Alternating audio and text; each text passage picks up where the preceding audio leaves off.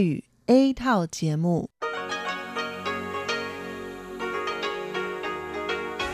ที่นี่สถานีวิทยุเรดิโอไต้หวันอินเตอร์เนชันแนล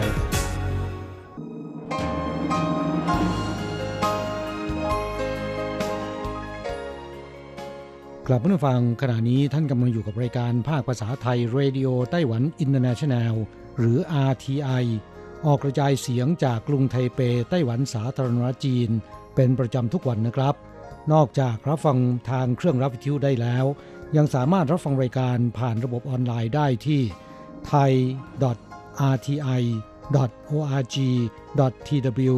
หรือที่ RTI Fanpage นะครับ ขอเชิญติดตามรับฟังรายการของเราได้ตั้งแต่บัดนี้เป็นต้นไป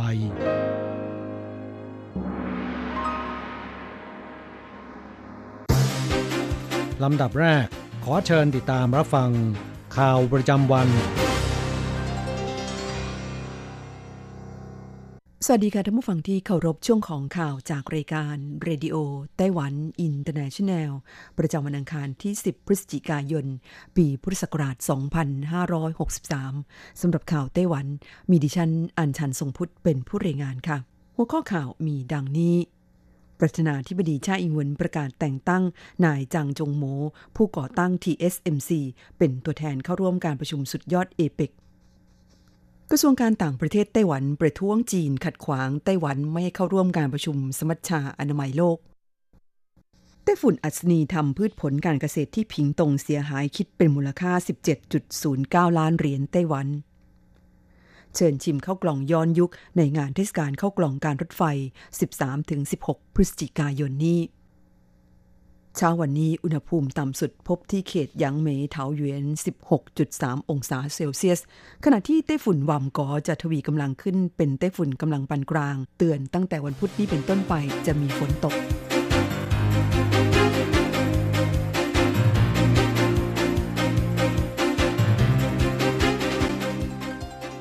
ต่อไปเป็นรายละเอียดของข่าวค่ะ อันดับแรกเป็นข่าวที่ประธานาธิบดีชาอิงหวนประกาศแต่งตั้งนายจางจงโม ผู้ก่อตั้ง TSMC เป็นตัวแทนเข้าร่วมการประชุมสุดยอดเอเปกการประชุมสุดยอดกลุ่มความร่วมมือทางเศรษฐกิจเอเชียแปซิฟิกหรือเอเปกปี 2020 ซึ่งมาเลเซียเป็นเจ้าภาพจัดการประชุม มีกำหนดจะจัดขึ้นในวันที่ 20 พฤศจิกายนนี้ เนื่องจากสถานการณ์แพร่ระบาดของโรคติดเชื้อไวรัสโคโรนา 2019 หรือโควิด -19 ทั่วโลกยังคงรุนแรง จึงต้องจัดการประชุมผ่านระบบ video conference ไต้หวันซึ่งเป็นหนึ่งใน 21 ชาติสมาชิกเอเปกจะส่งตัวแทนประธานาธิบดีไช่อิงเหวินผู้นำไต้หวันเข้าร่วมการประชุม โดยปีนี้มีนายจางจงโม หรือมอริสจาง ผู้ก่อตั้ง TSMC ยักษ์ใหญ่วงการเซมิคอนดักเตอร์ระดับโลกของไต้หวัน เป็นตัวแทนเข้าร่วมการประชุม โดยเมื่อวันที่ 10 พฤศจิกายนนี้ ประธานาธิบดีชาอิงเหวินได้ประกาศแต่งตั้งนายจางจงโม ให้เป็นตัวแทนเข้าร่วมการประชุมสุดยอดเอเปกปี 2020 พร้อมระบุว่า นายจางจงโหมเป็นผู้ที่เหมาะสมที่สุดในการที่จะทำหน้าที่เป็นตัวแทนไต้หวัน เพื่อนำเสนอคุณูปการที่ไต้หวันมีต่อการพัฒนาในภูมิภาคและในอนาคต ให้ชาติสมาชิกเอเปกได้รับรู้ จะเห็นได้ว่านายจางจงโหมมีความเหมาะสมที่สุด และมีความหมายมากที่สุด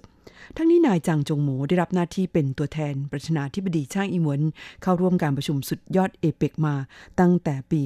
2018 และครั้งนี้นับเป็นครั้งที่ 3 แล้ว ข้อต่อไปกระทรวงการต่างประเทศไต้หวันประท้วงจีนขัดขวางไต้หวันไม่ให้เข้าร่วมการประชุมสมัชชาอนามัยโลก การประชุมสมัชชาอนามัยโลกหรือ WHA สมัยที่ 73 รูปแบบ video conference ระหว่างวันที่ 9 ถึง 14 พฤศจิกายนนี้ ไต้หวันยังคงไม่ได้รับเชิญให้เข้าร่วมการประชุม ขณะที่ในการประชุมเพื่อกำหนดวาระการประชุมเมื่อวันที่ 9 พฤศจิกายนที่ผ่านมายติการขอเข้าร่วมประชุม WHA ของไต้หวัน ก็ไม่ได้ถูกจัดเข้าสู่วาระการประชุม กระทรวงการต่างประเทศไต้หวันสาธารณรัฐจีนแถลงในวันที่ 10 พฤศจิกายนนี้ว่า ในภาวะการที่ทั่วโลกยังเผชิญกับสถานการณ์แพร่ระบาดของโรคติดเชื้อไวรัสโคโรนา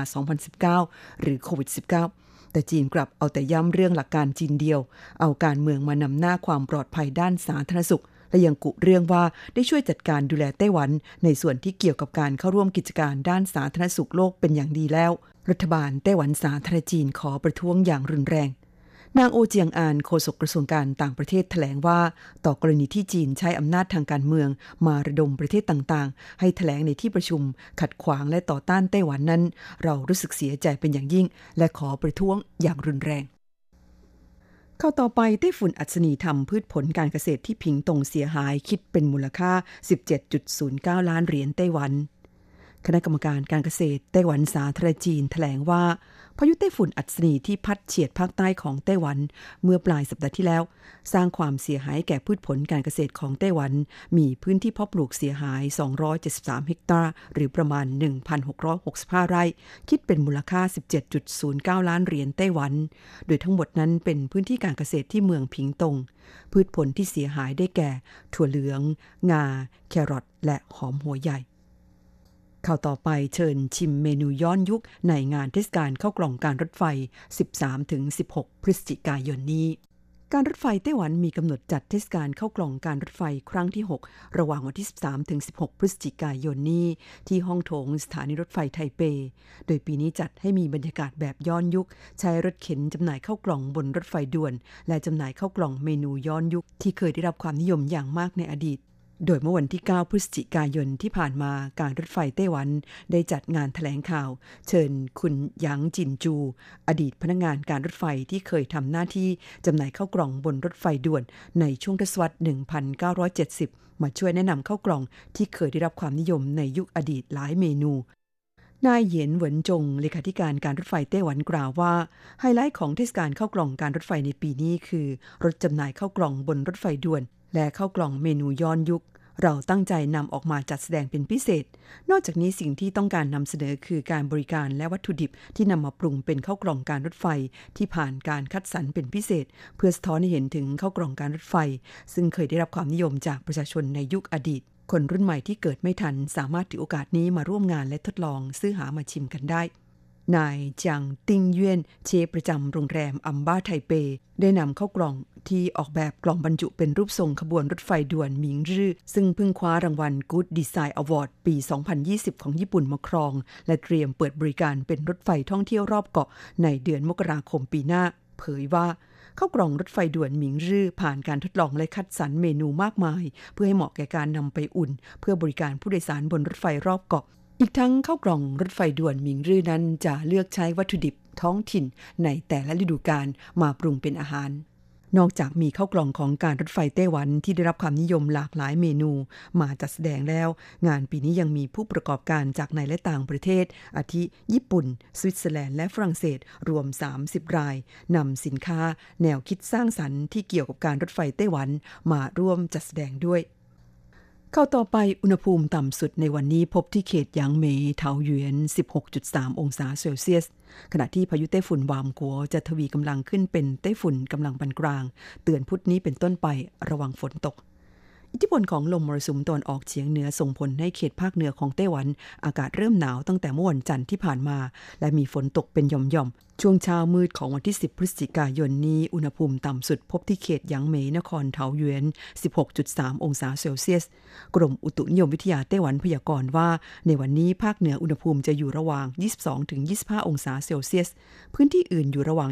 24-29 องศาเซลเซียส แต่วันพุธนี้อากาศจะเริ่มกลับมาอุ่นขึ้น อย่างไรก็ดีอิทธิพลจากพายุไต้ฝุ่นวามกัว ไต้ฝุ่นลูกที่ 12 ของปีนี้ ที่อยู่ห่างจากทางตอนใต้สุดของไต้หวันประมาณ 1,400 กิโลเมตรกำลังมุ่งหน้าไปที่เกาะลูซอนของฟิลิปปินส์และจะเคลื่อนตัวเข้าสู่ทะเลจีนใต้ในช่วง2อสวันนี้ คาดว่าจะทวีกำลังขึ้นเป็นพายุไต้ฝุ่นกำลังปานกลาง แม้พายุไต้ฝุ่นวามกัวจะไม่ส่งผลกระทบต่อไต้หวันโดยตรง แต่จะนำพาความชื้น และทำให้มีฝนตก ผู้เชี่ยวชาญด้านอุตุนิยมวิทยายังระบุว่า ช่วงเดือนพฤศจิกายนถึงธันวาคมนี้จะยังคงมีพายุไต้ฝุ่นก่อตัวขึ้น แต่อิทธิพลจากลมหนาวจากทางเหนือทำให้พายุไต้ฝุ่นที่ก่อตัวขึ้นนั้น มีโอกาสต่ำที่จะพัดเข้าไต้หวันโดยตรงท่านฝั่งค้าที่ท่านรับฟังจบลงไปแล้วนั้น เป็นช่วงของข่าวไต้หวันประจำวันนี้ รายงานโดยดิฉันอ่านชันทรงพุทธค่ะ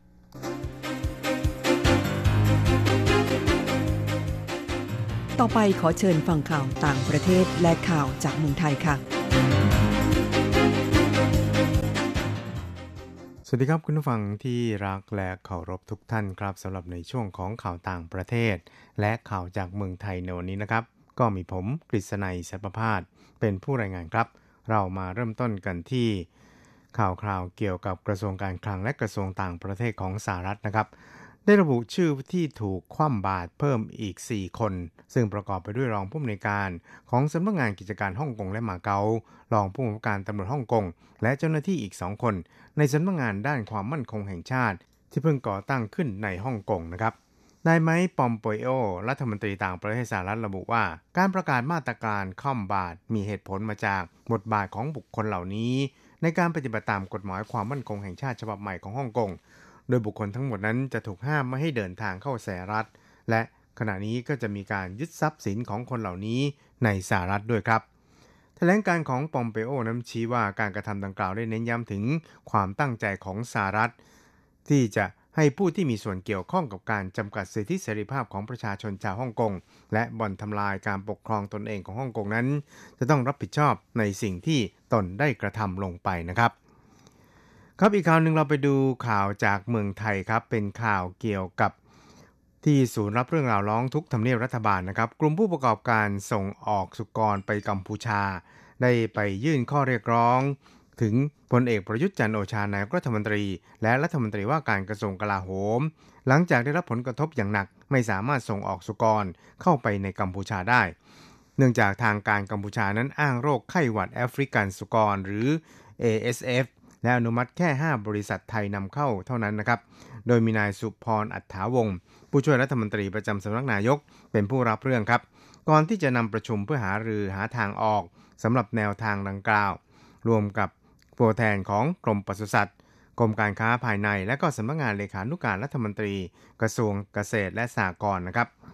โดย 3 ข้อเรียกร้องนั้นประกอบไปด้วยหนึ่งขอเพิ่มรายชื่อบริษัทที่สามารถส่งออก หรือนำผ่านสุกรไปยังกัมพูชาได้ ประการที่ 2 ก็คือตั้งคณะกรรมการขอจัดตั้งคณะกรรมการดำเนินการเพิ่มชื่อบริษัทในการส่งออกสุกร โดยขอให้กรมปศุสัตว์ไทย เป็นเจ้าภาพในการติดต่อประสานงาน กับกรมปศุสัตว์ของกัมพูชา โดยมีข้อกำหนดกรอบเวลาและเงื่อนไขขั้นตอนที่ชัดเจน ให้เป็นที่ยอมรับด้วยกันทั้งสองฝ่ายครับ และประการที่ 3 นั้นก็คือ ให้ยึดหลักสิทธิการค้าเสรีระหว่างประเทศครับ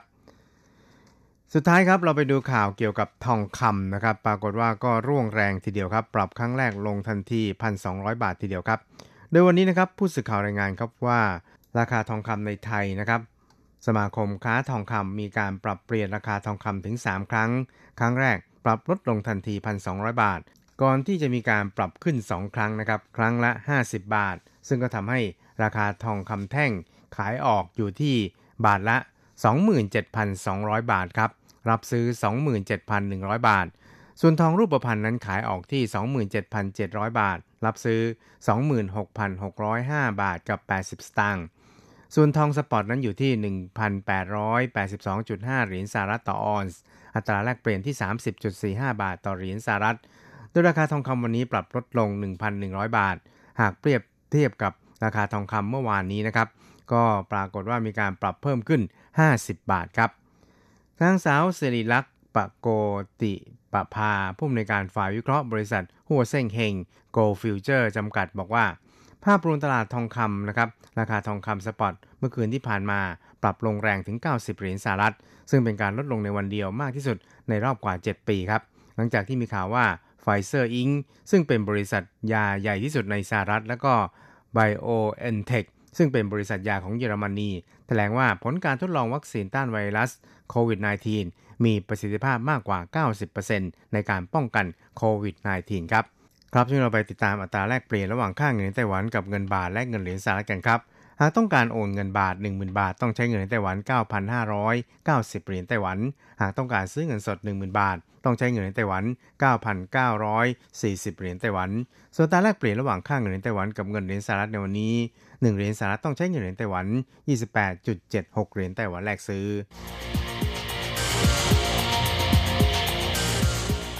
กรรมการกิจการชาวจีนพ้นทะเลของไต้หวัน ขอเชิญชวน ส่งผลงานเข้าร่วมประกวด ชิงรางวัลสื่อภาษาจีนในต่างประเทศ ซึ่งแบ่งเป็นรางวัลสื่อสิ่งพิมพ์ หรือสื่อโซเชียล และรางวัลสื่อวิทยุโดยหวังว่าจะเป็นการสนับสนุนสื่อภาษาจีนในต่างประเทศ ให้มีการนำเสนอข่าวสาร เกี่ยวกับความเพียรพยายาม และการบำเพ็ญตนให้เป็นประโยชน์ของชาวไต้หวันในทั่วทุกมุมโลก อันเป็นการผนึกกำลังชาวจีนพ้นทะเล เพื่อให้ทั่วโลกมองเห็นความสำคัญของไต้หวัน ผลงานที่ส่งเข้าร่วมการประกวดต้องเป็นข่าวภาษาจีน ที่นำเสนอในเชิงลึก และแสดงเห็นถึงความเป็นมืออาชีพ มีโอกาสคว้าเงินรางวัล 2,500 ดอลลาร์สหรัฐ รับสมัครผลงานตั้งแต่บัดนี้จนถึง 30 พฤศจิกายนนี้ หรือเข้าไปดูข้อมูลเพิ่มเติมได้จาก www.ocac.gov.tw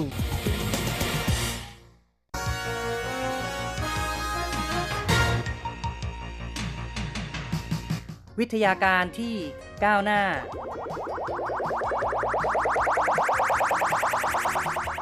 ชีวิตความเป็นอยู่ที่ทันสมัย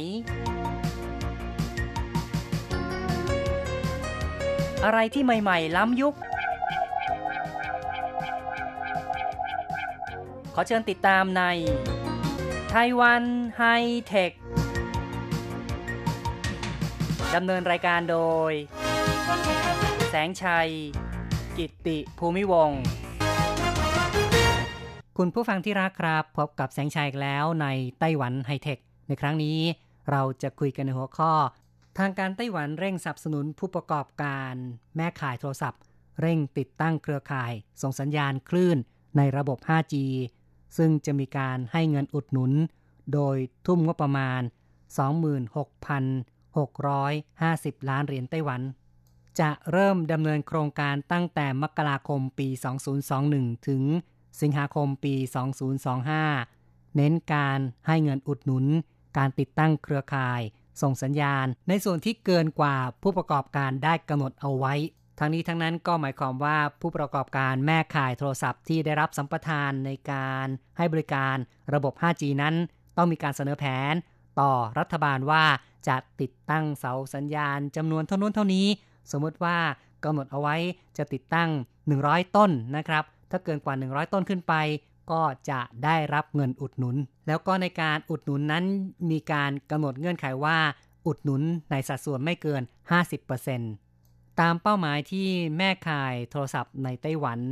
ได้กำหนดแผนงานเอาไว้ ในปี 2021 ก็คือปีหน้า เครือข่าย 5G ในไต้หวัน จะมีการส่งสัญญาณครอบคลุมรัศมีในเมือง ประมาณ 50%คือในเขตเมืองก็จะมีสัญญาณ 5G ได้ใช้ในสัดส่วนประมาณ 50%ของพื้นที่ แล้วก็จะมีการติดตั้งเพิ่มขึ้นไปเรื่อยๆ จนถึงปี 2025จากครอบคลุมพื้นที่ 85%ครับฟังดูตัวเลขนี้แล้วคุณผู้ฟังก็คงจะมองภาพออกนะครับว่าในยุค 5G นั้น เครือข่ายเสาสัญญาณ มีการติดตั้งค่อนข้างจะเชื่องช้ากว่าในยุคของ 4G ทั้งนี้ทั้งนั้น เพราะว่าตัวส่งสัญญาณในระบบ 5G หรือว่าเซลล์ไซต์นั้น จะมีปริมาณที่มากกว่า 4G เพราะฉะนั้นการติดตั้งก็จะล่าช้ากว่า ทางการของไต้หวันก็พยายามที่จะช่วยเหลือแม่ข่ายโทรศัพท์ ในการติดตั้งเครือข่ายให้เร็วขึ้น แล้วก็จะเน้นในส่วนที่ประชาชนมีความต้องการสูงก่อน อาทิเช่น ในเขตที่เป็นศูนย์กลางการคมนาคม หรือว่าศูนย์กลางการจราจร อย่างตามสนามบิน ตามท่าเรือ หรือในส่วนที่มี High Speed Train วิ่งนะครับ หรือว่าบนตัวรถไฟความเร็วสูง เหล่านี้ก็จะส่งเสริมก่อน รวมถึงในจุดของสถานีรถไฟ MRT สถานีรถบัสระหว่างเมือง สถานีรถไฟ บนรถเมล์ในจุดที่มีการแสดงคอนเสิร์ตหรือว่าการแสดงขนาดใหญ่ ตามสนามกีฬา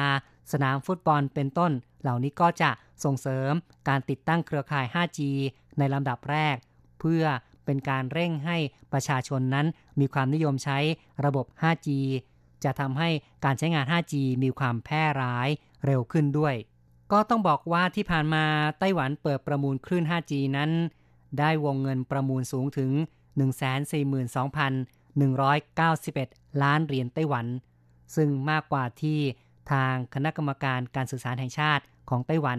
ที่มีชื่อย่อว่า NCC ได้กำหนดราคาเบื้องต้นเอาไว้คือ 44,000 ล้านเหรียญไต้หวัน เพราะฉะนั้นเนี่ย เงินที่ได้รับจากการประมูลจัดสรรคลื่น 5G ได้มาเกินกว่าที่ได้ตั้งเป้าเอาไว้เป็นจำนวนมาก การใช้เงินที่ได้เกินมานี้ ทางสภาบริหาร หรือว่าคอรมอของไต้หวันได้กำหนดไว้ 3 ทิศทางที่จะใช้เงินดังกล่าว ก็จะนำมาใช้เพื่อการพัฒนา สาธารณูปโภคพื้นฐาน ลดช่องว่างทางด้านดิจิทัล ระหว่างเมืองกับชนบทด้วย และในจำนวนนี้ก็อย่างที่บอกไว้ ส่วนหนึ่งก็จะนำมาอุดหนุนในการติดตั้งเครือข่าย สัญญาณ การส่งสัญญาณ สื่อสาร 5G นั่นเองกำหนดงบประมาณในส่วนนี้เอาไว้ 26,650 ล้านเหรียญไต้หวัน จะให้ความช่วยเหลือเป็นการอุดหนุนบรรดา ผู้ให้บริการโทรศัพท์มือถือหรือว่าแม่ข่ายโทรศัพท์นั่นเอง เป็นการอุดหนุนติดตั้งเซลล์ไซต์ติดตั้งเครือข่ายส่งสัญญาณ 5G ได้กำหนดงบประมาณไว้ตามโครงการพัฒนา สาธารณูปโภค เพื่ออนาคตของไต้หวัน และจะเริ่มใช้งบประมาณตั้งแต่ปีหน้าเป็นต้นไป ในแต่ละปีนั้นก็มีการกำหนดวงเงินเอาไว้ อย่างค่อนข้างละเอียดว่าแต่ละปีจะใช้เท่าไหร่บ้าง นั่นก็คือในปี 2021 นั้น ใช้งบประมาณ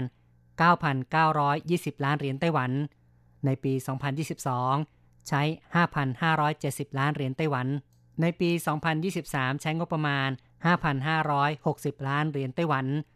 2024 ใช้ 2,590 ล้านเหรียญไต้หวัน แล้วก็ 2025 ใช้งบประมาณ 3,000 ล้านเหรียญไต้หวัน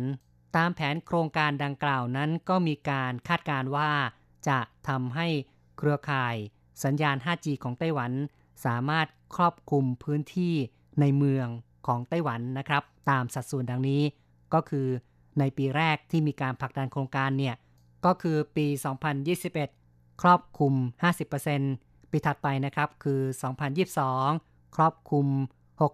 60%ปีถัดไปก็เป็น 70% เป็น 80%และถึงปีสุดท้ายของการดำเนินโครงการก็คือ ปี 2025 นั้น จะครอบคลุมพื้นที่ 85%การสนับสนุนแม่ข่ายโทรศัพท์ติดตั้งเครือข่ายสัญญาณ 5G นั้น มีการกำหนดเงื่อนไขว่า ต้องใช้อุปกรณ์ในประเทศ จึงจะได้รับการอุดหนุนที่มากกว่าด้วย มีการตั้งเป้าว่าจะต้องใช้อุปกรณ์ที่เป็นแบรนด์ของไต้หวันเองเกินกว่า 40%ขึ้นไป เงื่อนไขการให้เงินอุดหนุนยังคำนึงว่า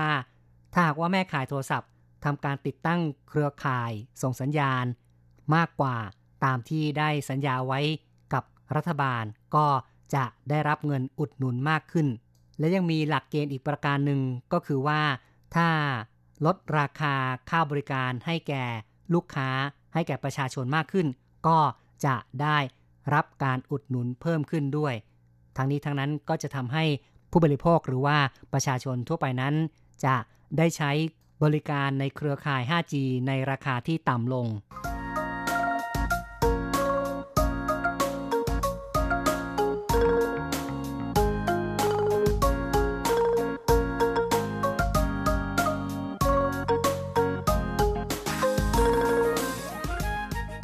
การใช้งานระบบ 5G นั้นถือว่า เป็นสิ่งที่หลายคนก็อยากจะใช้นะครับ เพราะว่าจะให้ประสบการณ์ที่ดีขึ้นกว่าในระบบ 4G ทั้งในเรื่องของการส่งสัญญาณที่เร็วขึ้น ความหน่วงที่ต่ำนะครับ คือไม่มีความหน่วงไม่มีความล่าช้า และยังมีคลื่นสัญญาณที่กว้างขึ้น สามารถที่จะส่งได้ปริมาณมากขึ้นนั่นเอง แต่ว่าการติดตั้งเสาสัญญาณหรือว่าเซลล์ไซต์ของระบบ 5G นั้น ต้องมีความหนานแน่นมากกว่า 4G ถึง 3 เท่าทีเดียว นั่นก็หมายความว่าบรรดาผู้ให้บริการโทรศัพท์มือถือ หรือว่าแม่ข่ายโทรศัพท์นั้น จะต้องลงทุนที่มากขึ้น เพราะฉะนั้นทางการไต้หวันก็เลย เล็งเห็นว่าควรจะให้การสนับสนุนบรรดาแม่ข่ายโทรศัพท์ด้วย เพราะสุดท้ายแล้วก็จะทำให้ผลประโยชน์นั้นกลับไปตกอยู่ที่ประชาชนมากขึ้น ถ้าหากว่ามีการกำหนดให้แม่ข่ายโทรศัพท์นั้น ติดตั้งเครือข่ายสัญญาณที่ครอบคลุมมากขึ้น และยังมีมาตรการจูงใจ ให้ลดราคาค่าบริการให้แก่ผู้บริโภคด้วย ในขณะเดียวกันรัฐบาลไต้หวันไม่ลืมที่จะดูแลผู้ที่อยู่ในเขตชนบท ในเขตที่ห่างไกล พยายามที่จะลดช่องว่างทางด้านดิจิทัลระหว่างเมืองกับชนบท เพราะฉะนั้นในช่วง 5 ปีข้างหน้า ก็มีการวางแผนว่าจะส่งเสริมการติดตั้งเสาสัญญาณ หรือว่าเซลล์ไซต์ทั้งระบบ 4G 5G ในเขตชนบทห่างไกลด้วย ได้กำหนดงบประมาณเอาไว้ 1,200 ล้านเหรียญไต้หวัน ซึ่งจะทำการติดตั้งเสาส่งสัญญาณในระบบสื่อสารไร้สาย 490 เครื่อง ได้มีการกำหนดสัดส่วนที่จะอุดหนุนไม่เกิน 50%ก็เหมือนกับในส่วนของการติดตั้งเครือข่ายสัญญาณ ส่งคลื่น 5G ในเมืองก็เงื่อนไขเหมือนกันคือ อุดหนุนไม่เกิน 50%ของค่าใช้จ่ายในการ ติดตั้งเสาสัญญาณ แต่ว่าในส่วนของการลดช่องว่างทางดิจิทัล ระหว่างเมืองกับชนบทนั้น ทางคอรมอของไต้หวันนะครับ ก็ได้กำหนดเงื่อนไขไว้ว่า ถ้าเป็นการติดตั้งในเกาะรอบนอก หรือว่าในจุดที่ไฟฟ้ายังไปไม่ถึง จะให้เงินอุดหนุนถึง 100%ทีเดียวทางนี้ทั้งนั้นรัฐบาลคาดหวังว่าเกาะรอบนอกไม่ว่าจะเป็นเมืองจินเหมินมาจู เพิงหูเหล่านี้นะครับก็เป็นเมืองที่อยู่ในเกาะรอบนอกเหล่านี้ ก็ควรที่จะมีเสาสัญญาณ ส่งคลื่น 4G 5G ที่แพร่หลายมากขึ้น เพื่อให้คลื่นสัญญาณมีความครอบคลุมในพื้นที่เหล่านี้ เพราะฉะนั้นก็จะได้รับเงินอุดหนุนถึง 100%ถ้าว่าแม่ขายโทรศัพท์นั้น เพิ่มเสาสัญญาณในเกาะรอบนอกของไต้หวัน เป็นการทำให้ผู้ที่อยู่ในเขตชนบทนั้นสามารถ ใช้บริการเครือข่าย 4G 5G เชื่อมต่ออินเทอร์เน็ตได้สะดวกมากขึ้น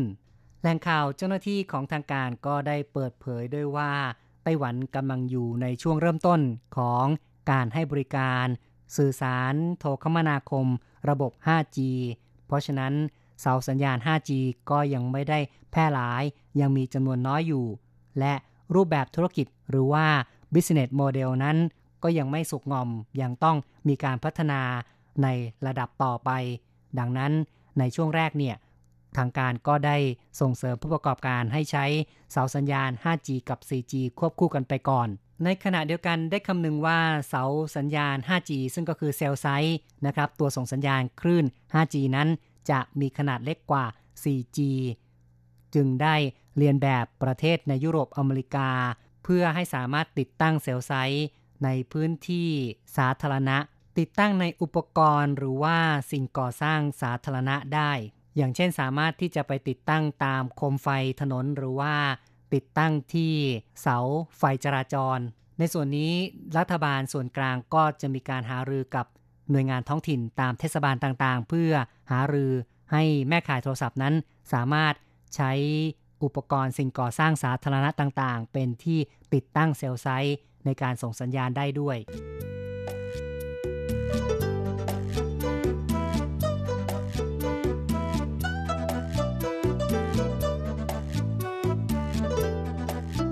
ไต้หวันก้าวเข้าสู่ยุค 5G ตั้งแต่เดือนกรกฎาคมที่ผ่านมา ซึ่งผ่านมาหลายเดือนแล้ว แต่ว่าจำนวนผู้ใช้โทรศัพท์มือถือ ที่อัปเกรดจากระบบ 4G ขึ้นไปเป็น 5G นั้นยังมีจำนวนที่น้อยมาก เรียกว่า ไม่ค่อยที่จะกระเตื้องเท่าไหร่นักนะครับ ทั้งนี้ทั้งนั้นก็เป็นเพราะว่าเครือข่าย 5G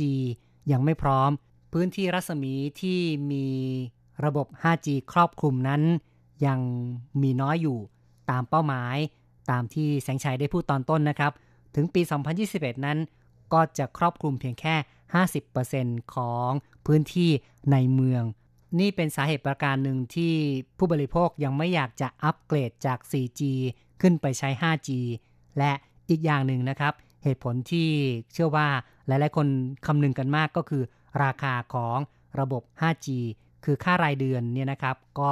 ยังอยู่ในอัตราที่สูงอยู่ ถ้าเป็นเน็ตไม่อั้น ในระบบ 4G ตอนนี้ ยังมีหลายคนที่จ่ายในอัตราเดือนละประมาณแค่ 500 เหรียญไต้หวันหรือว่าประมาณ 500 บาทนั่นเอง หรือบางคนยอมลด speed ลงมาหน่อยนึงเนี่ยนะครับ ใน speed ที่ยังสามารถ ใช้ YouTube ใช้ Facebook หรือว่าใช้โซเชียลมีเดียต่างๆ ได้อย่างสะดวกสบายนั้น ก็จ่ายแค่ประมาณเดือนละ 400 บาทก็ยังมีก็สามารถที่จะใช้เน็ตไม่อั้นได้ แต่ถ้าว่าจะอัปเกรดไปใช้ 5G ก็ต้องจ่ายรายเดือนประมาณ 1,400 เหรียญไต้หวัน คิดง่ายๆ ก็ประมาณ 1,400 บาทนั่นเอง ซึ่งในอนาคตนั้นก็เชื่อว่าผู้ประกอบการคงจะหาทางลดค่ารายเดือนให้ต่ำลง อย่างตอนนี้ ก็เริ่มมีเน็ตที่จำกัดปริมาณอยู่ที่พันหนึ่งหรือแม้แต่ 600 เหรียญไต้หวันก็เริ่มออกมาแล้ว และรัฐบาลก็ยังคงมีมาตรการส่งเสริม ให้ผู้ประกอบการลดราคา เพื่อจะได้รับเงินอุดหนุนในการติดตั้งเสาสัญญาณ ก็หวังว่ามาตรการคงจะได้ผลแล้วก็ประชาชนหันมาใช้ 5G กันมากขึ้น ไต้หวันไฮเทคในวันนี้แสงชัยอำลาไปก่อน อย่าลืมกลับมาพบกันใหม่ในครั้งต่อไปบายบายสวัสดีครับ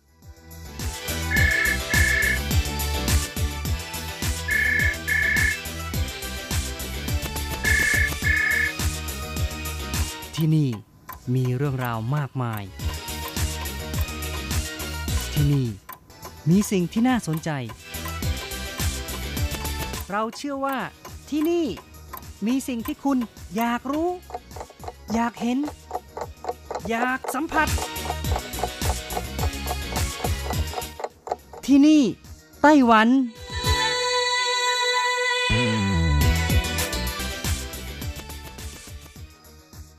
วัสดีค่ะ คุณผู้ฟังพบกันอีกแล้วนะคะ ในช่วงเวลาที่นี่ไต้หวันกับรัชรัตน์ยนต์สุวรรณพร้อมกับเนื้อหาสาระดีๆ ที่เกี่ยวข้องกับในไต้หวันนำมาเล่าสู่กันฟัง ประจำทุกสัปดาห์ สัปดาห์นี้เช่นกันค่ะ มีเรื่องราวของอาหารสัตว์นะคะที่เสริมสุขภาพ และเพิ่มน้ำหนักมาเล่าสู่กันฟังค่ะ ไม่เพียงแต่คนเท่านั้นนะคะ ที่หันมาสนใจในเรื่องของสุขภาพดี ด้วยการเลือกกินอาหารที่ได้จากธรรมชาติ หรือผลิตภัณฑ์ทางธรรมชาติ ในเรื่องของอาหารสัตว์ก็เช่นกันค่ะจำเป็นต้องเลือกสรรวัสดุจากธรรมชาติ เพื่อคนที่กินเนื้อสัตว์นะคะ จะได้มีสุขภาพที่ดีไปด้วย ล่าสุดนะคะ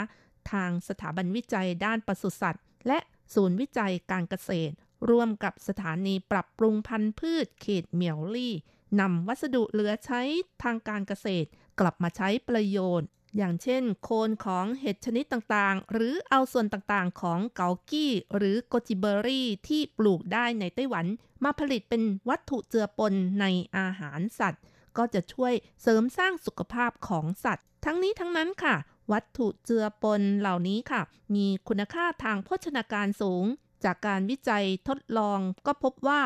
วัตถุเจือปนในอาหารสัตว์นี้จะช่วยเพิ่มน้ำหนักของแกะเลี้ยงได้ถึง 18%เพิ่มน้ำหนักของไก่บ้านประมาณ 3%แล้วก็ไก่ก็จะมีอัตราการออกไข่เพิ่มขึ้น 6%ส่วนเป็ดเลี้ยงก็มีน้ำหนักเพิ่มขึ้นด้วยเช่นกัน แต่เพิ่มขึ้น 1.5%เท่านั้นค่ะ สำหรับในเรื่องของการนำวัสดุเหลือใช้ทางการเกษตรกลับมาใช้ประโยชน์นี้นะคะ ทางสถาบันวิจัยก็ได้เลือกใช้ส่วนของโคนเห็ดนะคะ ไม่ว่าจะเป็นโคนของเห็ดเข็ม เห็ดออรินจิ เป็นต้นค่ะ ทั้งนี้ทั้งนั้นโคนเห็ดเหล่านี้ที่ถูกตัดทิ้งจากโรงงานแปรรูปโดยเปล่าประโยชน์ มีมากถึง 14,000 ตันต่อปีค่ะ ก็ถือว่าไม่น้อยเลยทีเดียวนะคะ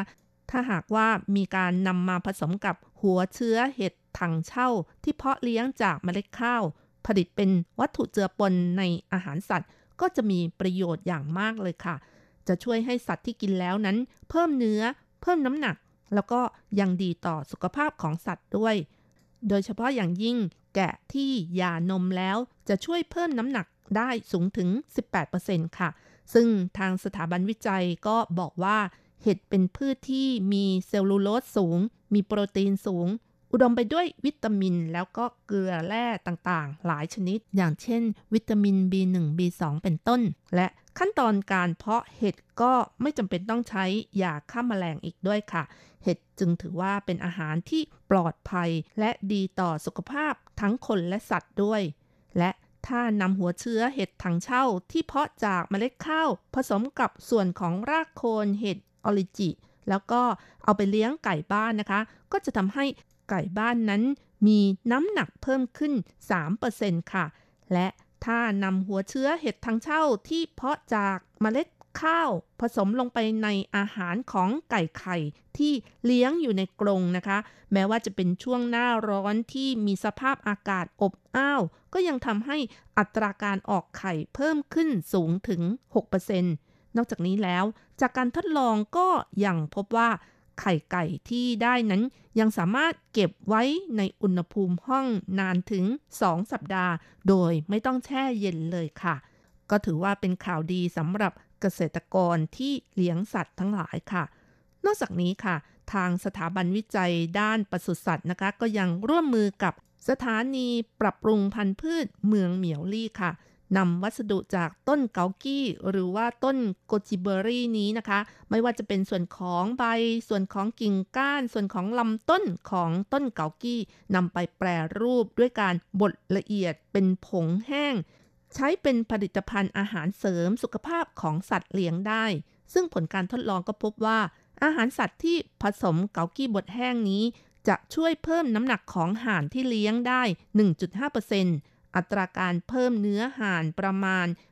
5.6%ก็ถือว่าเป็นข่าวดีสำหรับเกษตรกรที่เลี้ยงห่านด้วยเช่นกันค่ะ ทั้งนี้ต้นเกากี้หรือว่าต้นโกจิเบอรี่ที่ปลูกในไต้หวันนั้น ก็มีการเพาะปลูกถึง 2 สายพันธุ์ด้วยกัน สายพันธุ์หนึ่งจะใช้ประโยชน์จากผลจะให้ผลดก เมื่อผลสุกก็จะมีสีแดงสดนำมาตากแห้งจะใช้เป็นสมุนไพรที่เป็นเครื่องยาจีน มีรสหวานบำรุงเลือด บำรุงสายตา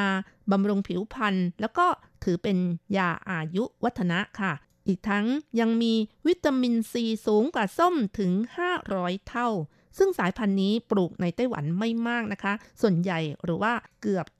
99%ของผลเกากี้ตากแห้งที่ขายตามท้องตลาดจะนำเข้ามาจากจีนแผ่นดินใหญ่ค่ะ สายพันธุ์นี้ในไต้หวันไม่ได้ปลูกในเชิงพาณิชย์ เพราะว่าต้นทุนการปลูกนั้นสูงนะคะ แข่งขันในเรื่องของราคาที่นำเข้ามาจากจีนไม่ได้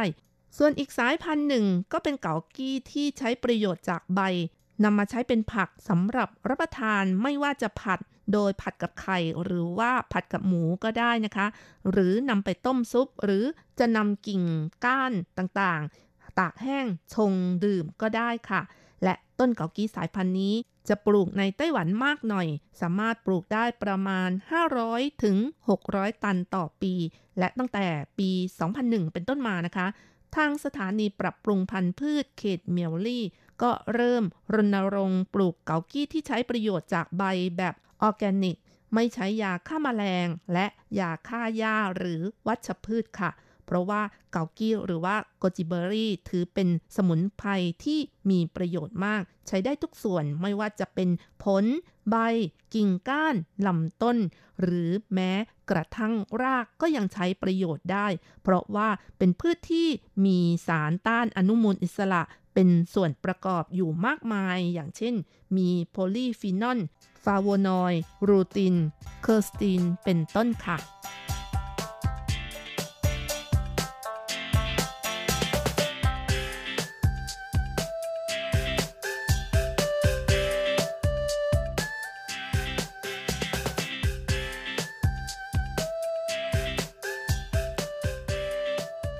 หวังเจิ้นฟังผู้อำนวยการสถาบันวิจัยทางด้านปศุสัตว์ก็ชี้ว่า ขณะนี้ทางศูนย์วิจัยกำลังทำโครงการส่งเสริมสุขภาพของสัตว์ ด้วยการพัฒนาผลิตภัณฑ์สุขภาพ โดยใช้ประโยชน์จากโปรไบโอติก ซึ่งเป็นจุลินทรีย์ขนาดเล็ก และจัดเป็นจุลินทรีย์ที่มีประโยชน์กับร่างกาย เป็นจุลินทรีย์ชนิดดี และ ไฟโตเจนิกนะคะ ซึ่งเป็นผลผลิตที่ได้จากส่วนของพืชสมุนไพร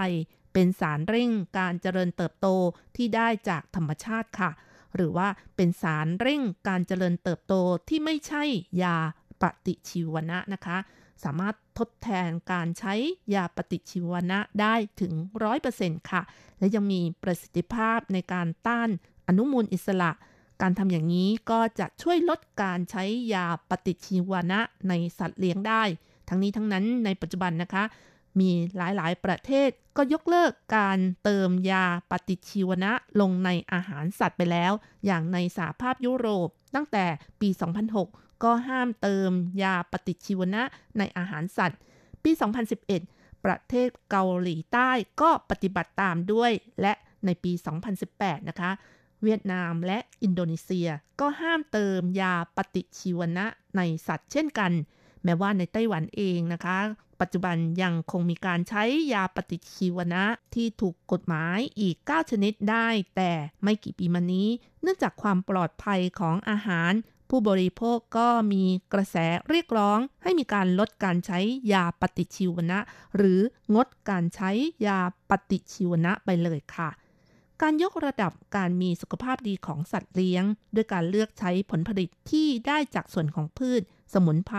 หรือแม้แต่เครื่องเทศก็ได้นะคะ เป็นตัวเร่งการเจริญเติบโตแบบธรรมชาติ ในขณะเดียวกันค่ะ ก็ยังสามารถแก้ปัญหาซากพืชที่เป็นผลผลิตทางการเกษตร ที่ต้องนำไปทิ้งโดยเปล่าประโยชน์นำมาใช้ประโยชน์ด้วย อย่างเช่น ซากที่เป็นส่วนของรากโคนเห็ดจากโรงงานแปรรูป และนำมาผสมกับเห็ดทางเช่าที่ได้จากการเพาะเลี้ยงจากเมล็ดข้าว จากนั้นผสมเข้าไปในอาหารสัตว์ แล้วก็นำไปเลี้ยงแกะที่หย่านมแล้ว หรือนำไปเลี้ยงไก่ก็จะทำให้ทั้งแกะและไก่เจริญเติบโตดี มีสุขภาพแข็งแรง แถมยังมีน้ำหนักเพิ่มขึ้นด้วย ช่วยเสริมสร้างประสิทธิภาพของการผลิต และ ยังมีประโยชน์ในการลดต้นทุนของอาหารสัตว์ด้วย ถือเป็นการวิจัยที่สร้างคุณประโยชน์ไม่น้อยเลยทีเดียว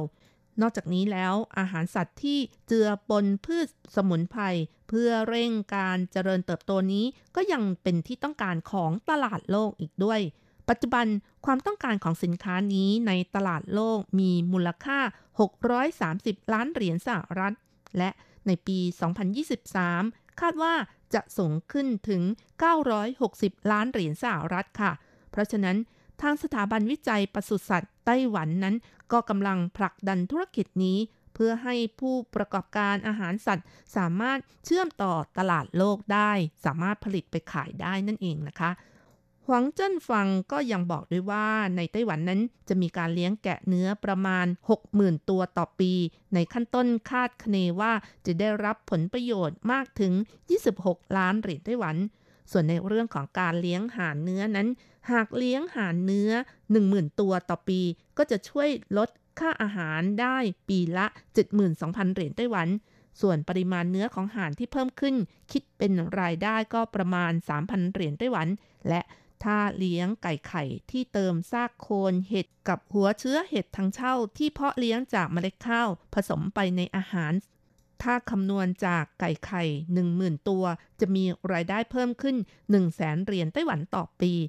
อย่างไรก็ตามค่ะ เรื่องของน้ำหนักของแกะที่เลี้ยงที่เพิ่มขึ้นเห็นได้อย่างชัดเจน เป็นที่สนใจของผู้ประกอบการมากที่สุด หากผ่านการตรวจสอบขั้นตอนต่างๆ รวมทั้งการประเมินราคาแล้วนะคะ คาดว่าเร็วที่สุดภายในครึ่งปีก็สามารถถ่ายโอนสิทธิ์ให้กับผู้ประกอบการได้ และภายใน 1-2 ปีก็สามารถผลิตเป็นสินค้าขายสู่ท้องตลาดได้ค่ะ เพราะว่าน้ำหนักของแกะที่เพิ่มขึ้น 18%นั้นถือว่ามีประโยชน์กับ เกษตรกรผู้เลี้ยงแกะเป็นอย่างมากนะคะ ไม่เพียงแต่ลดต้นทุนของอาหารที่เลี้ยง ยังปรับปรุงคุณภาพของเนื้อแกะ แล้วก็ยังทำให้สุขภาพของแกะดีด้วยนะคะทำให้เป็นที่ต้องการของผู้บริโภค คนไต้หวันก็ชอบกินเนื้อแกะ และเนื้อแกะก็เป็นอาหารราคาค่อนข้างสูง ยิ่งในช่วงที่เข้าสู่หน้าหนาว เนื้อแกะถือเป็นอาหารบำรุงอย่างดี แต่คนไทยบางคนนะคะอาจจะไม่ค่อยคุ้นเคยกับเนื้อแกะเท่าไหร่นะคะ เพราะว่าเนื้อแกะนั้นมีกลิ่นสาบ มีกลิ่นตัวเฉพาะนะคะรจรัตเองก็ไม่ค่อยชอบทานเท่าไหร่นะคะ เพราะว่ากลิ่นสาบนี้เองค่ะ แต่หลายคนก็บอกว่าเนื้อแกะจัดเป็นเนื้อสัตว์ที่มีไขมันและคอเลสเตอรอลต่ำ มีโปรตีนคุณภาพสูง หรือมีคุณค่าทางชีวภาพสูง มีสารอาหารหลาย ๆ อย่างที่มีประโยชน์กับร่างกาย มีเลซิติน ซึ่งช่วยเพิ่มประสิทธิภาพของการย่อยอาหาร และลดความเสี่ยงโรคหัวใจและหลอดเลือด อีกทั้งยังประกอบไปด้วยวิตามิน A วิตามิน B กรดโฟลิก แล้วก็ธาตุเหล็กนะคะธาตุเหล็กนี้สำคัญมากค่ะ เขาก็บอกว่าเป็นตัวที่ช่วยบำรุงอย่างดีนะคะ ยังมีสังกะสีด้วยนะคะ แต่อย่างไรก็ตาม เนื้อแกะก็ไม่ค่อยเหมาะกับ ผู้คนบางคนอย่างเช่น ผู้ที่มีน้ำหนักมากเกินไป หรือว่าเป็นโรคอ้วนนะคะ รวมทั้งโรคหัวใจบางประเภทค่ะ เอาละค่ะ คุณผู้ฟังเวลาของรายการหมดลงอีกแล้วนะคะ อย่าลืมค่ะ กลับมาติดตามเรื่องราวดีๆ ในช่วงเวลาที่นี่ไต้หวันกับรจรัสได้ใหม่ สัปดาห์หน้าเวลาเดียวกันสำหรับวันนี้ขอให้ทุกท่าน โชคดี มีความสุขสวัสดีค่ะ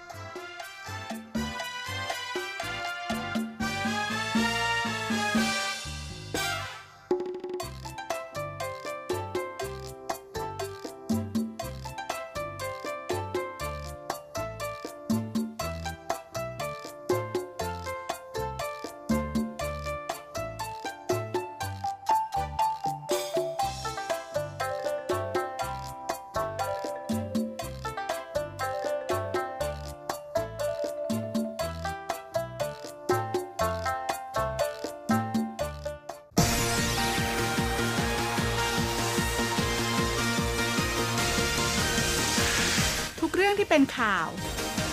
ทุกเรื่องที่เป็นกระแสในสังคมไต้หวัน เราจะจับมาเล่าให้คุณฟังทุกสัปดาห์ที่ RTI ผ่านมุมมองของคนรุ่นใหม่ กับรายการมิติใหม่ไต้หวัน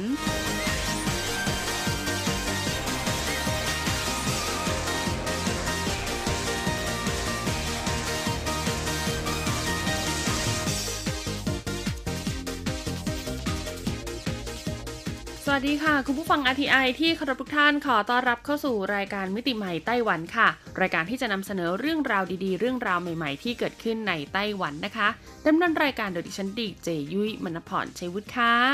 สำหรับเรื่องราวของเราในสัปดาห์นี้ค่ะ บอกเลยว่าเป็นเรื่องราวที่เกี่ยวข้องกับ การรีไซเคิลนะคะคุณผู้ฟังซึ่งก็ต้องบอกเลยละค่ะว่าไต้หวันเนี่ยนะถือว่าเป็นประเทศที่รีไซเคิลเก่งมากๆ เพราะว่าไต้หวันเองค่ะรัฐบาลเองเนี่ยก็พยายามนะคะส่งเสริมในเรื่องของเศรษฐกิจหมุนเวียนคำว่าเศรษฐกิจหมุนเวียนก็คือว่าสิ่งของที่ผลิตออกไปแล้ว มีประชาชนนะคะจับจ่ายใช้สอยซื้อออกไปแล้วเนี่ยเมื่อสินค้านั้นนะคะไม่ถูกใช้งานแล้ว หรือว่าหมดอายุไขแล้ว หรือว่าหมดอายุแล้วนะคะหรือว่าเสียหายแล้วบางส่วนก็คือไม่สามารถใช้งานได้ตามปกติแล้วนะคุณผู้ฟังเขาก็จะนำสินค้าเหล่านี้นะคะ กลับมารีไซเคิลเพื่อใช้เป็นวัตถุดิบ ในการนำป้อนสู่กระบวนการการผลิต และก็ผลิตเป็นสินค้าเดิม หรืออาจจะเป็นสินค้าชนิดอื่น หรือว่าแบบอื่นนะคะ ตัวนี้แหละค่ะเขาถึงเรียกว่าเป็นเศรษฐกิจหมุนเวียนอย่างแท้จริงนะคะ แล้วก็ที่สำคัญค่ะเศรษฐกิจหมุนเวียนเนี่ยนะก็จะช่วยในเรื่องของการลดขยะ และลดมลพิษที่อาจจะเกิดขึ้นกับสิ่งแวดล้อมแล้วก็โลกใบนี้นั่นเองแหละค่ะดังนั้นในสัปดาห์นี้ค่ะยุจะพูดถึงการรีไซเคิลเสื้อผ้านะคุณผู้ฟัง เพราะไต้หวันเองเรื่องราวของแฟชั่นนี่ก็ไม่ได้น้อยหน้าใครนะคะ มีทั้งโรงงานที่ผลิตสิ่งทอ ผลิตเสื้อผ้าเอง รวมถึงยังมีการนำเข้าเสื้อผ้าหลากหลายแบรนด์เลยนะคะ ทั้งจากฝั่งเอเชีย ฝั่งยุโรปแล้วก็ฝั่งอเมริกามาจัดจำหน่ายค่ะ ดังนั้นเสื้อผ้าเหล่านี้แน่นอนค่ะว่ากระบวนการการผลิตของเขาด้วยนะ ก็จะต้องมีการใช้สารเคมี มีการใช้วัสดุทั้งจากธรรมชาติแล้วก็วัสดุสังเคราะห์ถูกไหมคะ ดังนั้นในกระบวนการการผลิตเนี่ยก็จะต้องก่อให้เกิดมลพิษไม่ว่าทางใดก็ทางหนึ่ง เรามาดูกันดีกว่าค่ะว่าไต้หวันเขาจะมีวิธีการอย่างไรนะคะ ในการสนับสนุนให้เรื่องราวของแฟชั่นสิงทอเนี่ยยังสามารถคงอยู่ต่อไปได้พร้อมกับความยั่งยืนของโลกใบนี้ และที่สำคัญค่ะเขามีวิธีการลดทอนมลพิษ ที่เกิดจากกระบวนการผลิตในอุตสาหกรรมสิ่งทออย่างไรบ้างส่ง เสริมให้บริโภคและการผลิตที่ไม่เคยหยุดหย่อนในอุตสาหกรรมแฟชั่นนะคะก้าวถึงจุดสูงสุด แต่ก็ทำให้เกิดปัญหาตามมามากมายอาทิเสื้อผ้าเก่ามีจำนวนมาก สิ่งแวดล้อมปนเปื้อนมลภาวะ และปัญหาสิทธิมนุษยชนในกลุ่มผู้ใช้แรงงาน ช่วงไม่กี่ปีมานี้ค่ะ วงการอุตสาหกรรมแฟชั่น เริ่มหันมาให้ความสำคัญต่อประเด็นปัญหา เกี่ยวกับความยั่งยืนนะคะ โดยนำเอาเสื้อผ้าเก่ากลับมารีไซเคิลเป็นเสื้อผ้าใหม่ และนำวัสดุที่ผ่านการใช้งานแล้ว กลับมาทำเป็นผลิตภัณฑ์ใหม่ๆ เริ่มอนุรักษ์สิ่งแวดล้อมตั้งแต่กระบวนการการผลิตเลยทีเดียวจากสถิติของ Greenpeace นะคะ พบว่าชาวไต้หวันอายุระหว่าง 20-45 ปี จะทิ้งเสื้อผ้าในแต่ละปีเนี่ยอย่างน้อยที่สุด 5.2 ล้านตัวนะคะ เท่ากับว่าในแต่ละนาทีเนี่ยมีคนทิ้งเสื้อผ้าลงถังขยะรีไซเคิลเนี่ยจำนวน 9.9 ตัว เส้นใยสังเคราะห์นะคะ ถือว่าเป็นตัวการสำคัญเลยล่ะค่ะในการสร้างความหายนะให้กับระบบนิเวศนะคะ เพราะเส้นใยสังเคราะห์มีราคาถูกใช้งานได้ดี แต่ก็ปลดปล่อยก๊าซคาร์บอนไดออกไซด์ในกระบวนการการผลิตมากกว่าฝ้ายถึง 3 เท่า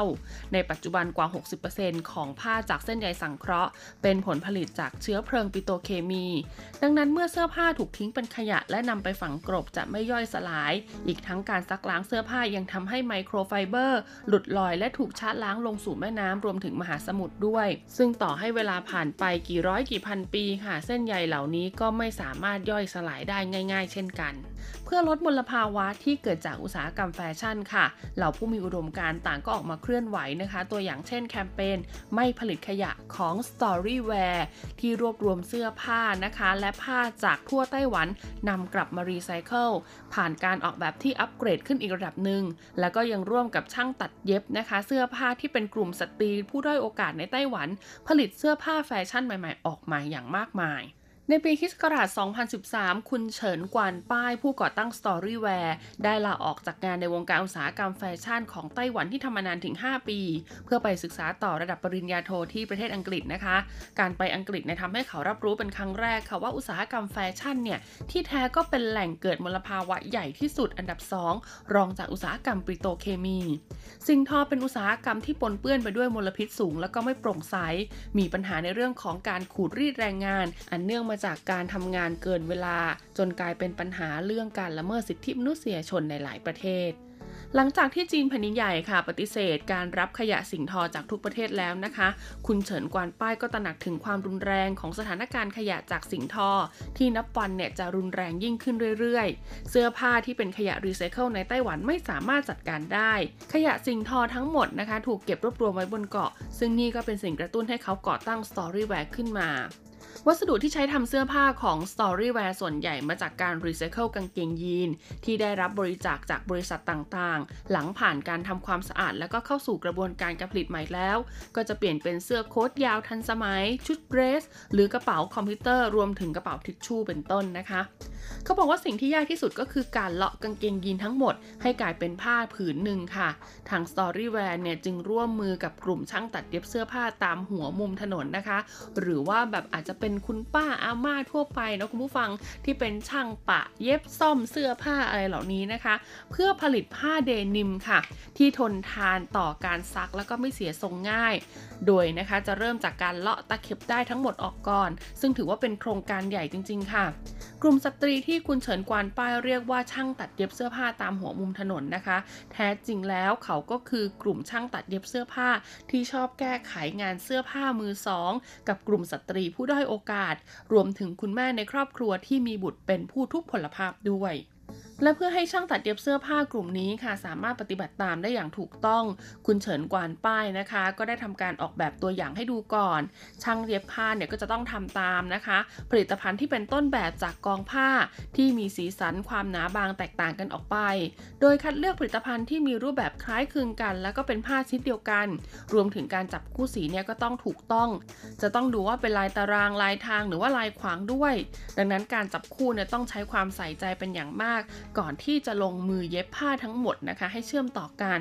เมื่อลูกค้าของ Storywear นะคะ ได้รับสินค้าแล้ว สามารถพลิกดูฉลากนะคะ ที่ติดอยู่บนเสื้อผ้าได้ ซึ่งจะเขียนว่าผ้าเดนิมรีไซเคิลนะคะ แล้วก็มีการใช้ฝ้าย มีการใช้เศษผ้า รวมถึงใช้ระยะเวลาในการผลิตนะคะ แบบแฮนด์เมดนานแค่ไหน นอกจากนี้นะคะยังมีลายเซ็นของช่างตัดเย็บเสื้อผ้าชุดนั้นด้วย คุณเฉินกวนป้าอธิบายว่าวัสดุที่พวกเรานำมาใช้ในการทำเสื้อผ้าแต่ละชุดเนี่ยมีความแตกต่างกัน ดังนั้นนะคะ เมื่อนำมาตัดเย็บเข้าด้วยกันแล้วจึงมีสีสันและลายผ้าที่ไม่เหมือนกัน ฉลากที่ติดอยู่บนเสื้อผ้านะคะ ถือเป็นการเปิดเผยข้อมูลการผลิต และกระบวนการต่างๆ ให้มีความโปร่งใส เพราะสิ่งนี้ค่ะจะช่วยให้เรามั่นใจได้ว่าสิทธิของผู้ใช้แรงงานในภาคอุตสาหกรรมสิ่งทอเนี่ยจะต้องไม่ถูกเอารัดเอาเปรียบ นับตั้งแต่เปิดตัวแบรนด์นะคะในปีคศ2018 นะคะ ทาง Storywear เนี่ยก็ได้อัปเกรด แล้วก็ผลิตกางเกงยีนไปแล้วกว่า 2,400 ตัว นั่นแสดงให้เห็นว่ามีกางเกงยีนกว่า 2,000 ตัวถูกนำมาทิ้ง และถูกนำกลับมารีไซเคิลทำเป็นเสื้อผ้าใหม่ ซึ่งโดยเฉลี่ยแล้วค่ะแต่ละเดือนนะคะ จะมีออเดอร์ให้กับกลุ่มสตรีผู้ด้อยโอกาสเนี่ยประมาณ 50,000 ตัว จึงถือเป็นการสร้างงานในท้องถิ่นให้มากขึ้นด้วย ขณะที่อีกด้านหนึ่งค่ะก็เรียกได้ว่าสวนกระแสแฟชั่นนะคะนำขยะนะคะมาผลิตเป็นสินค้าบูติก การเปลี่ยนขยะให้เป็นของมีค่าของคุณหลินหยุ่นถิงนะคะ ซึ่งมาจากเขตฟงหยวนนครไถจง กับคุณแพทริเซียลิบค่ะที่มาจากฮ่องกง ทั้งสองรู้จักกันนะคะ ตอนไปศึกษาต่อที่ The Royal College of Art ในประเทศอังกฤษ และต่างก็มีแนวคิดแฟชั่นอันยั่งยืนเหมือนกัน จึงร่วมกันก่อตั้งสตูดิโอลิมขึ้นค่ะ เขาวิจัยพัฒนาเครื่องไม้นะคะที่ทำจากเส้นใยไฟเบอร์ และเพื่ออนุรักษ์สิ่งแวดล้อมอย่างยั่งยืน จึงได้นำเศษไม้เศษขี้เลื่อยหนังสือพิมพ์เก่าและใยผ้าลินินกลับมารีไซเคิล โดยใช้วิธีการทำเครื่องเขินแบบดั้งเดิม 8 ขั้นตอน ที่ต้องมีการทาสีและขัดผิวซ้ำๆ จนกระทั่งได้ถาดเนื้อแข็งที่มีผิวเรียบเหมือนแผ่นกระจก ผลิตภัณฑ์เหล่านี้ค่ะมีความละเอียดอ่อน แล้วก็มีลายดอกสวยงาม มีน้ำหนักเบาเหมือนเครื่องเขิน แต่มีคุณภาพของสินค้าระดับบูติกนะคะ ถือเป็นการทำลายความคิดเดิมๆของผู้คนที่มีต่อสินค้าจากขยะรีไซเคิลโดยสิ้นเชิง เดิมทีคุณหลินหยุนทิงกับคุณแพทริเซียลิบค่ะกำลังมองหาวัสดุบางอย่างมาใช้ทดลองสำหรับทำวิทยานิพนธ์ในระดับปริญญาโท แต่พรหมลิขิตทำให้พวกเขาได้รู้จักกับคุณคูยังลีนะคะ นักวิทยาศาสตร์แห่ง Imperial College London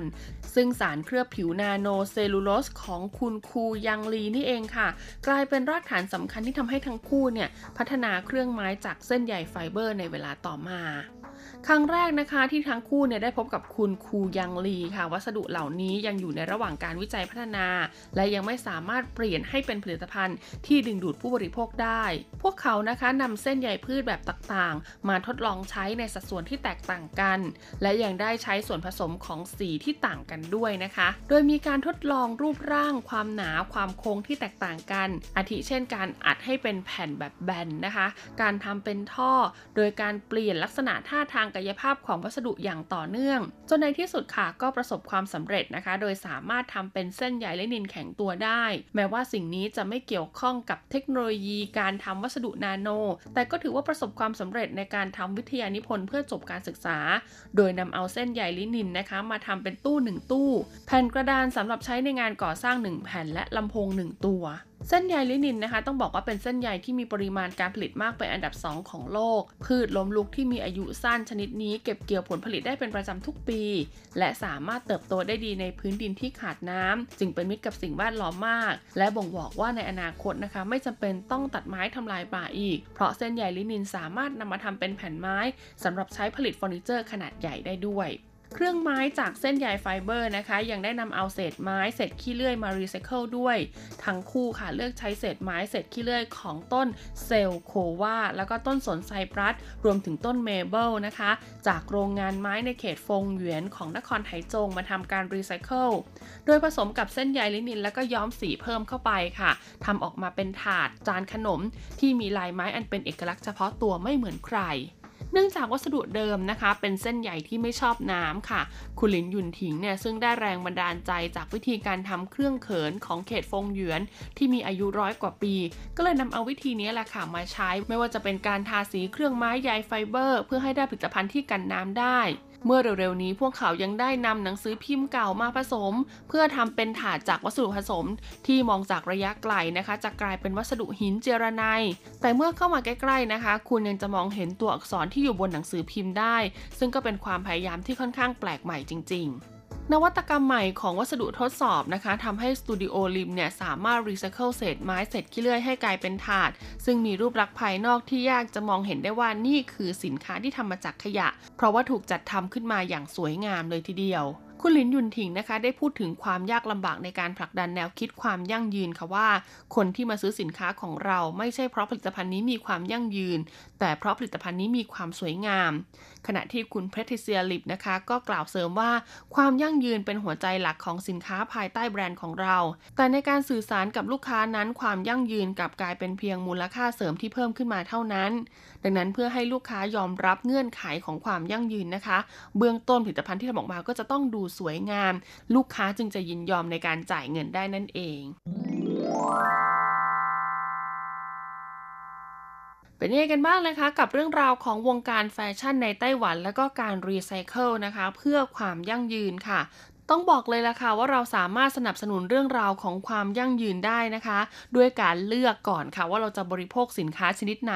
หลังจากที่เราเลือกแล้วนะคะ เราก็ต้องใช้สิ่งของเหล่านี้ให้คุ้มค่าอย่างที่สุดค่ะ เขาบอกว่าความยั่งยืนเนี่ยไม่ได้เป็นเพียงแค่อุดมคติเท่านั้นนะคะ แต่มันคือทัศนคติที่สำคัญมากๆ ในการดำรงชีวิตของมนุษย์ทุกคนบนโลกใบนี้ สำหรับวันนี้หมดเวลาของรายการมิติใหม่ไต้หวันแล้วล่ะค่ะ พบกันใหม่สัปดาห์หน้า สวัสดีค่ะ ไม่ใช่เงา ไม่ใช่เพลิ